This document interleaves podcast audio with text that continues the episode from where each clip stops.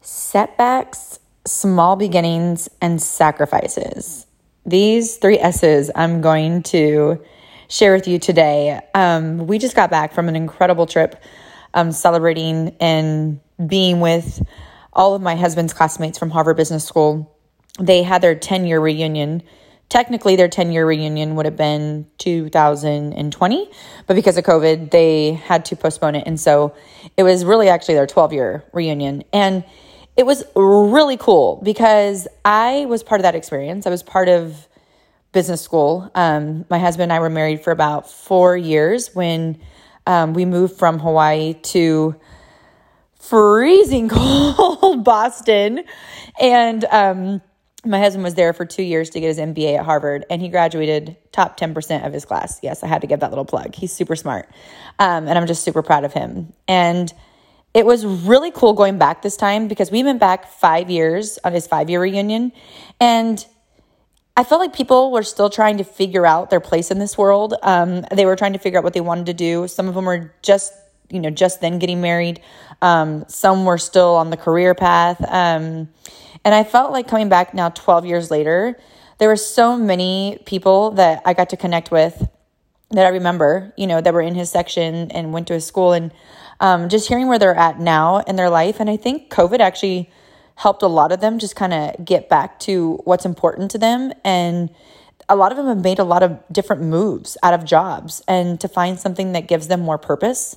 I thought that was pretty cool. That was kind of the theme actually was a lot of people shared how you know it was great getting the you know the McKinsey job or the you know whatever these kind of great big huge company jobs getting the huge big paycheck. But then you know during covid it kind of evaluating their life and kind of looking at what they wanted and how do they wanted to you know live out their next you know 20 30 40 years it was they wanted to have something that was meaningful. Um, obviously they wanted a good paycheck to pay for their bills um, but they wanted something that was making a difference and that was that was a meaningful and purposeful job. And i thought that was really cool and i got to have a lot of cool conversations and i'll share about a couple of those maybe at the end but i really want to share with you guys today.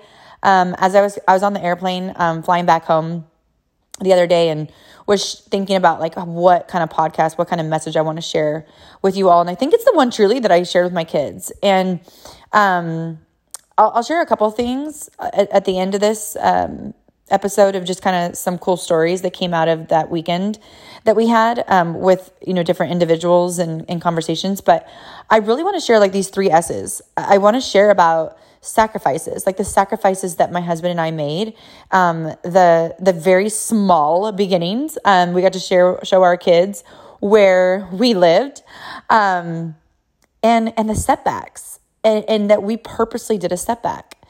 And I want to share this with you because I started to you know think about these three S's.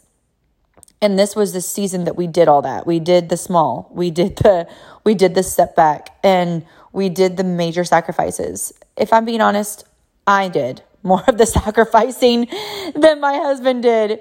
Um, and I'll share about that in just a sec. But when we brought our kids this time, the last time we didn't because they were still they were still pretty little. But this time they were eight and ten. And so it was really fun to show them Boston and to show them, you know, my husband got to show them, you know, his school, which is this like crazy, insane campus. Um, the Harvard Business School campus. If you've never been to Boston and seen the campus, it's stupid ridiculous. Like they got a barista on campus, they got a full cafe. I mean, it's just, they have a sushi bar, like for real. They have a sushi bar. It's like legit. It's, it is, it is Harvard. um, and that was really cool experience. But then we got to walk like where you know we lived off campus. A lot of kids a lot of kids a lot of students they're not kids they're they're in their 20s when they go to school. Um, a lot of a lot of students they live on campus or they live in dorms near the campus um, because a lot of them weren't married but because matt and i were married we kind of wanted to have our own little space in life. So we lived on the other side of the um, charles river and so he would walk to school which is about a mile. That doesn't sound like a lot but when it's freezing but cold outside, it's a lot. So he would ride his bike um, to get there faster. he would ride his bike over to the over to the campus. But here's the deal, okay? So if you don't know anything about Boston, it's basically 10 months out of the year, it's butt cold. Like Six months out of the year, it's butt butt cold, like below zero. Oh my god, you're gonna die. And then the rest of like the four months is like it's just freezing super cold, and then it's just super hot and humid for like two months, and then you're back to like butt freezing cold. That's the Boston weather, and I did not know this. So I am from California originally, and then I moved to Hawaii, and I love warm places. So then we go to Boston, and I'm like, what the heck is wrong with this place? Like, this is insane. And my husband when he would walk over to Harvard Business School, once he got to the school, everything is underground. Yes. So all they have all these tunnels that are underground. So when he got to the campus, like he could just go underground tunnels to like the next building, you know, across the campus. He didn't have to go outside. So at the time, I was a hairstylist and I worked in a salon. The first year I actually I worked in a salon in town so I would have to walk. I would walk like four or five blocks down to the bus stop, and then I would ride the bus with all the homeless people down to the uh, salon, and then I would walk five blocks down to the salon. And this was when it was freezing cold outside, snowing, raining. I mean, I had, I would show up sometimes to work soaking wet because of the huge potholes that Boston has. People would, you know, ride by or a bus would drive by and then all this water would push, I was like come all over me. And I would literally have to just dry my hair at the salon. It was it was insane. So when we moved, I want to talk about sacrifices. I want to start with the first S, sacrifices. When we decided this, we were in Hawaii. My husband was a naval intelligence officer in the Navy and he had a great job. It was obviously it was a cushion job because he, you know, we got paid every single year. Um, you know, because he was he was in the he was in a government job.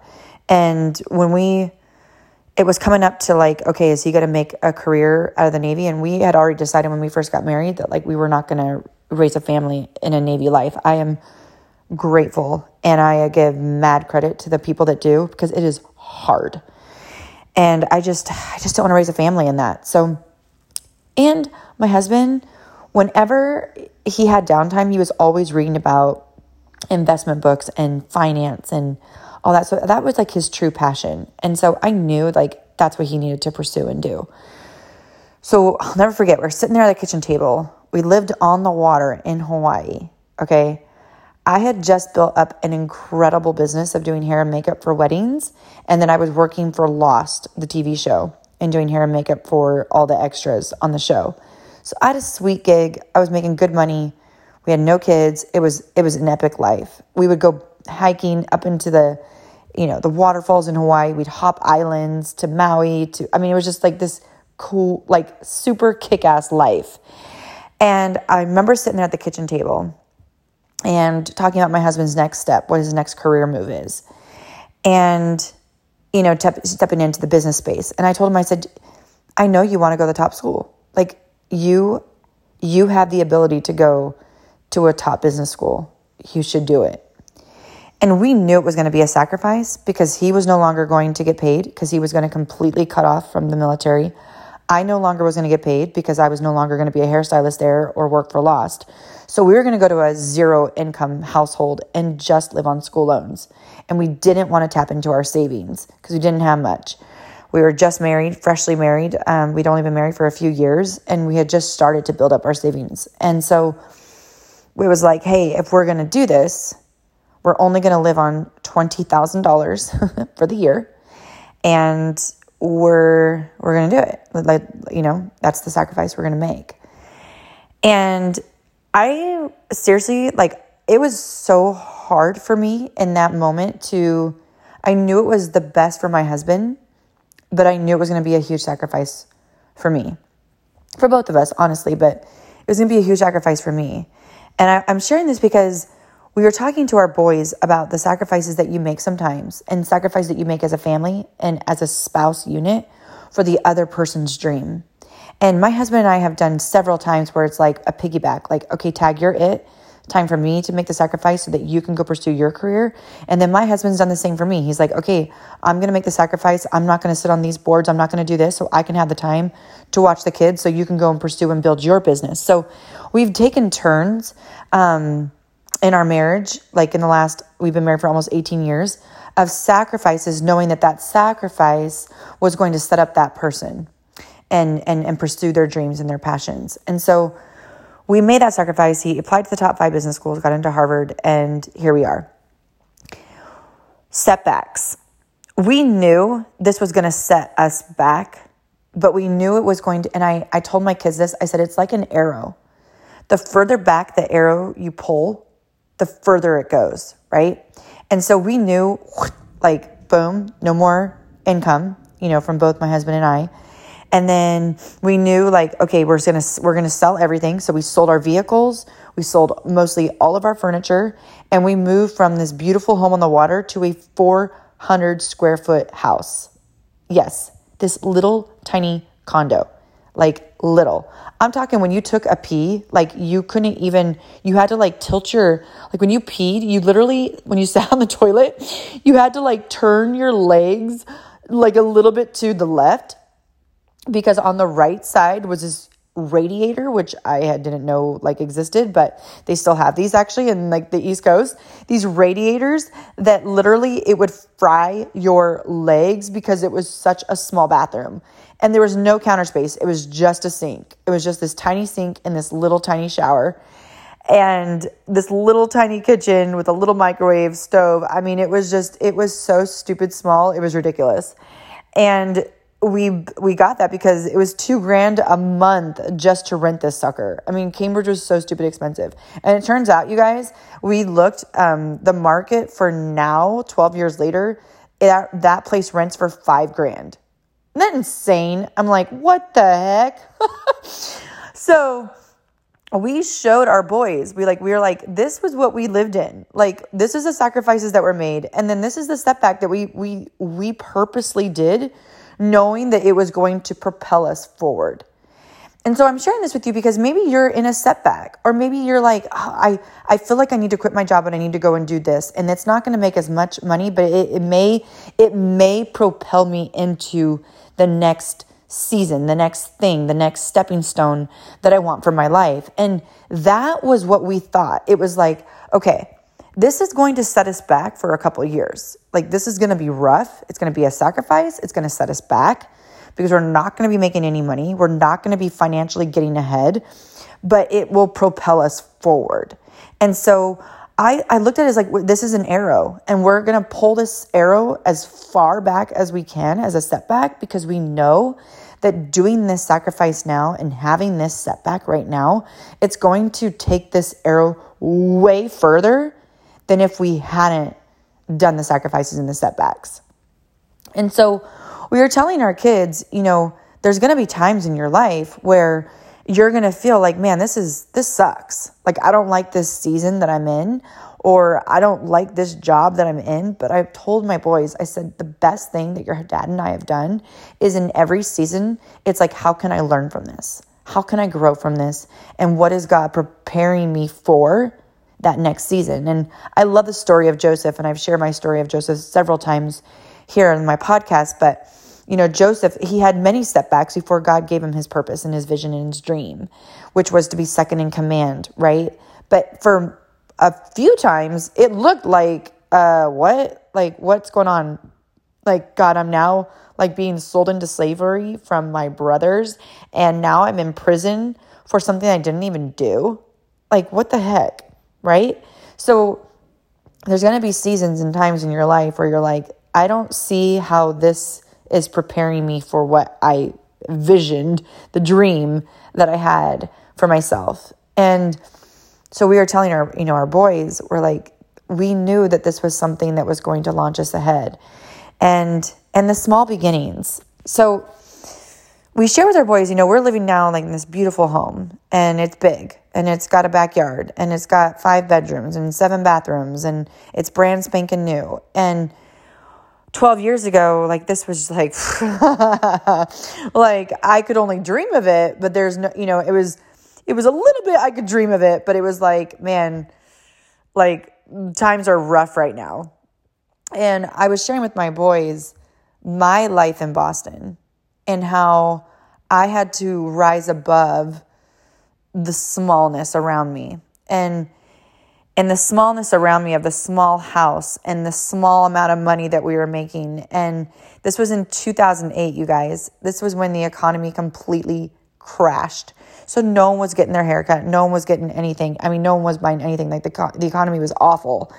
And so it was just the, that experience for me was so hard. Like not having a vehicle anymore, relying on public transportation.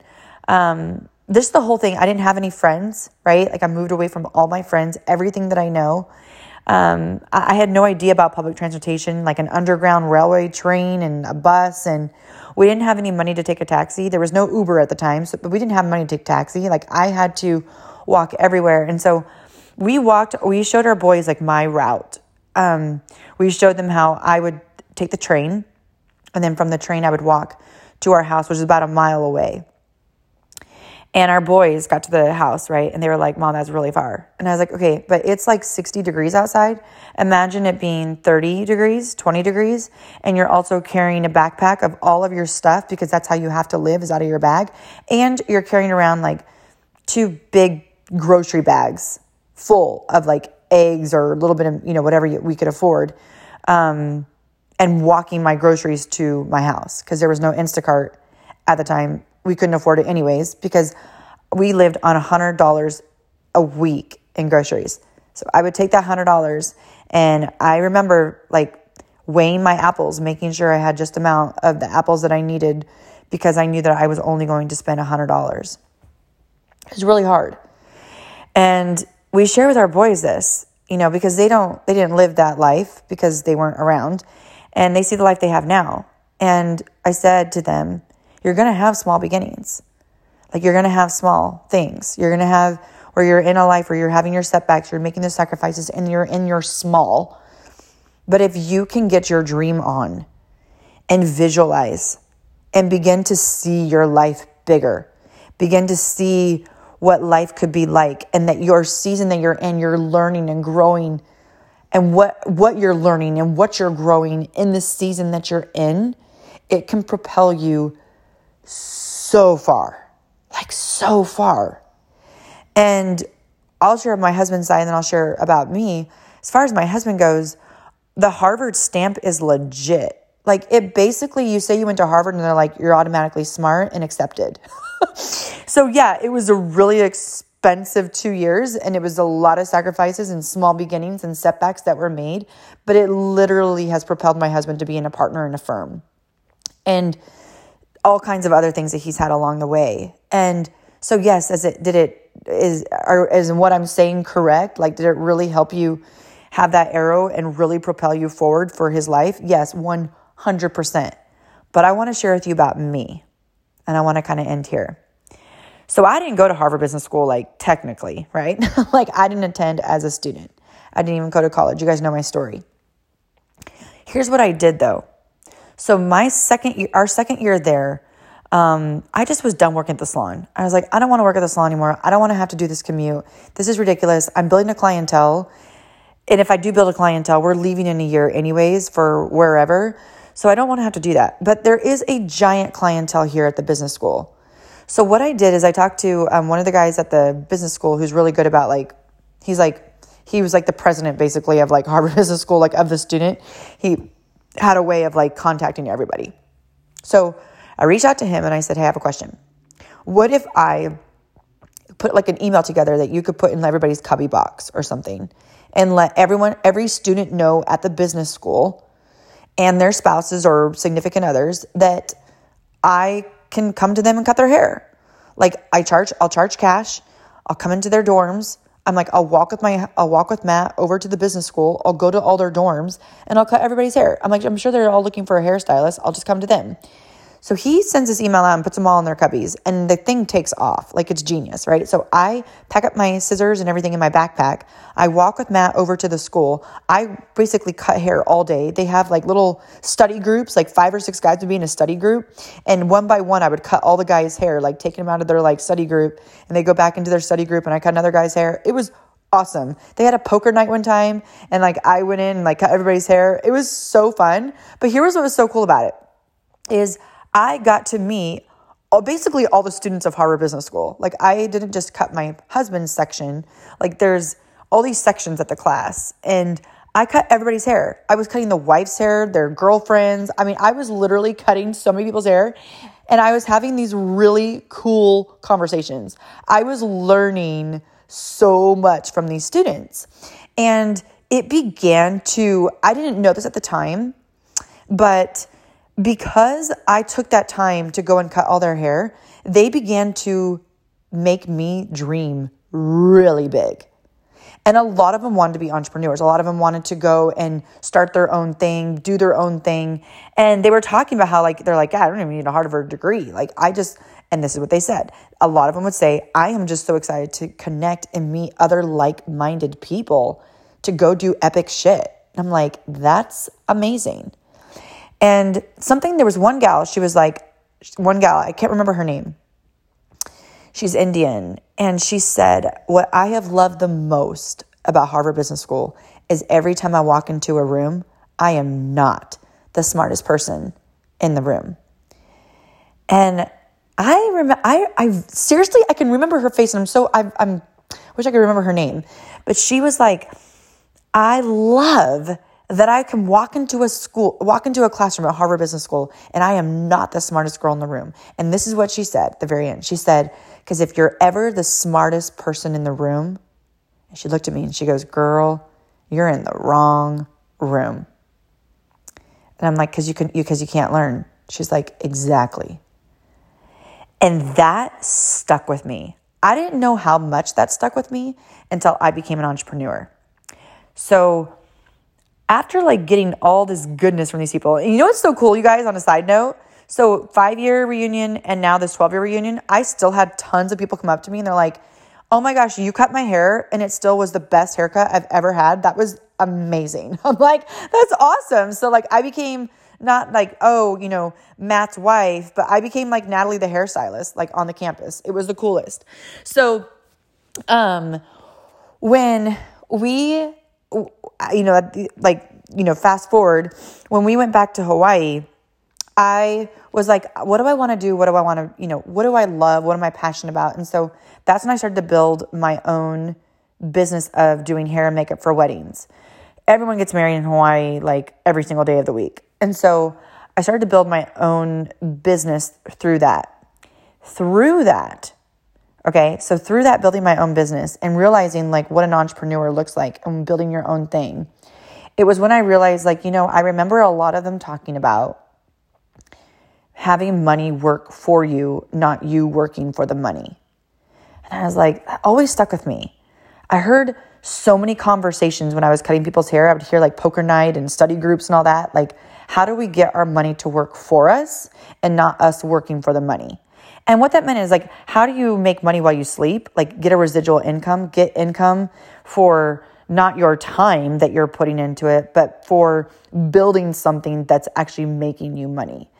And I was, I had a business, obviously. My skill set was that when I did hair, I made money. And so, it was when I started to look at like building a business that made you money. And that's when I first got into direct sales and discovered that business. And that's actually what ultimately led me to be able to replace my husband's income. And then since then we've been we've built our health and fitness business that's residual income. People can just go and buy our fitness program and then they get the six week course access to it for life. And so every single little you know, when I look back, so when I was reflecting on the airplane these last 12 years for myself, I was like, wow, having that step back, small beginnings and sacrifices that were made in that season for my husband completely catapulted him in his career path. But you know what it did for me? It catapulted me too. Because for the first time in my life, I was around the smartest people, honestly, in the world. And they infused in me belief, vision, and what it looks like to really get your vision and dream on for what you want. And that catapulted me like nobody's business.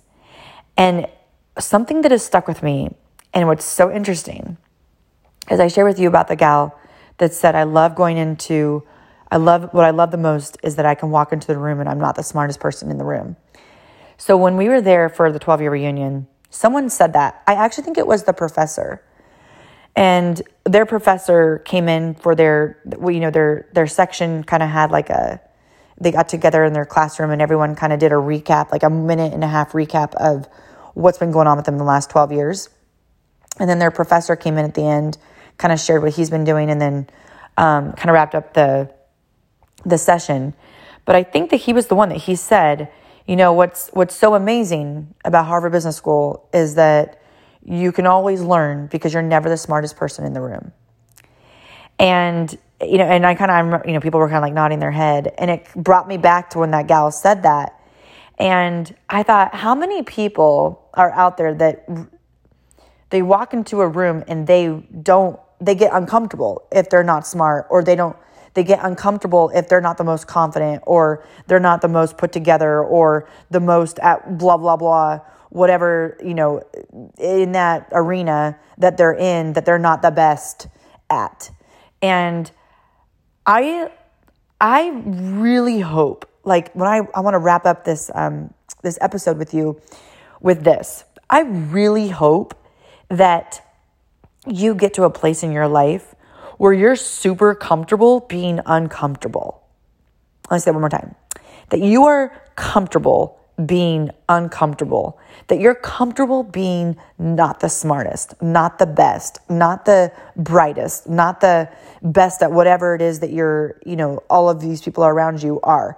Here's what I learned, especially in, when we went back to the reunion and I was, we had this dinner um, at the in the in, in the evening, and I was talking to a few of the the people you know that were there, some of his classmates, and talking about just different business ventures that they've on and different things that I've done. And one thing that I have learned and that I really love doing is asking really good questions.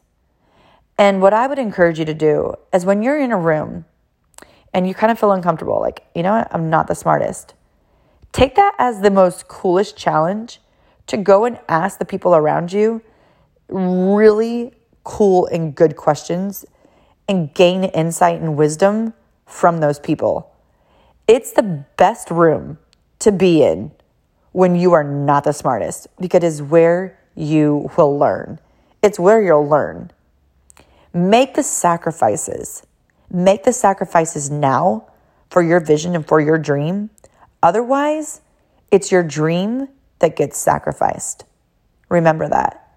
If you don't sacrifice now, for the things you want, ultimately, it's the dream that gets sacrificed because you'll never fulfill it because you never did the sacrifices necessary to go after it. You may need to start small. You may need to have small beginnings where you're maybe on a budget. You may have to put yourself on a budget so that you can save, so that you can get the things that you want, so that you can invest in the things that you want to get for your vision and for your dream. And you may have times in your life where those those those small beginnings and the sacrifices and and the setbacks that you're going to have it may come at a cost in the moment but remember it's an arrow and remember all of those small beginnings, all those setbacks and all those sacrifices, all of those things that you're that you're that you're pulling that arrow back, it propels you further. The further back you pull the arrow, the further the arrow goes. So catapult your life by making the small beginning sacrifices and things necessary now so that the dream ultimately doesn't get sacrificed.